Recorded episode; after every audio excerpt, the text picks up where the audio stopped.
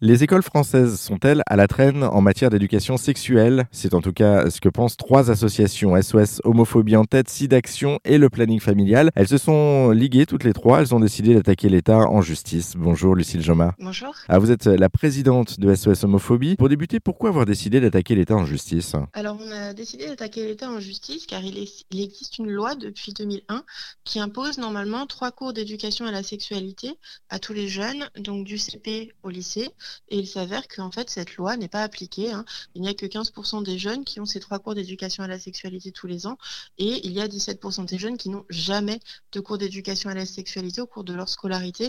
Et donc, ça crée vraiment des différences entre les jeunes. Et surtout, ça ne leur donne pas les clés pour être de futurs citoyens et citoyennes qui seront euh, à la fois sains dans leur relation avec les autres, également ayant des connaissances et des compétences en matière de contraception, de lutte contre les IST, etc. Les trois séances annuelles hein, d'éducation à la sexualité pour les élèves, c'est pas grand-chose. Et, d'ailleurs, dans cette loi, il y a également aussi une sensibilisation dans ces trois séances, euh, une sensibilisation aux, violences sexistes et sexuelles. Donc, c'est-à-dire que c'est, en général, c'est totalement écarté euh, des programmes.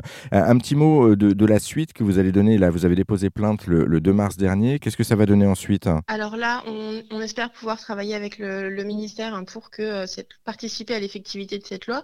Et après, bien sûr, au niveau juridique, hein, on attend d'une part qu'il y ait une reconnaissance de la non-effectivité euh, de cette loi, donc par le tribunal, et également que le tribunal oblige hein, le gouvernement à vraiment appliquer cette loi et de mettre en place tous les moyens nécessaires pour qu'elle soit appliquée. Pour déjà appliquer au moins ces trois séances, on le rappelle, par an, qui sont obligatoires depuis la loi de, 2001. Euh, merci beaucoup Lucille Joma pour euh, cet éclairage. Pour en savoir plus sur votre association SOS Homophobie, sur les actions aussi que vous menez sur le terrain, notamment dans les établissements scolaires, puisque vous menez aussi ces, ces actions de sensibilisation, eh bien on a mis tous les liens sur notre site zen.fr.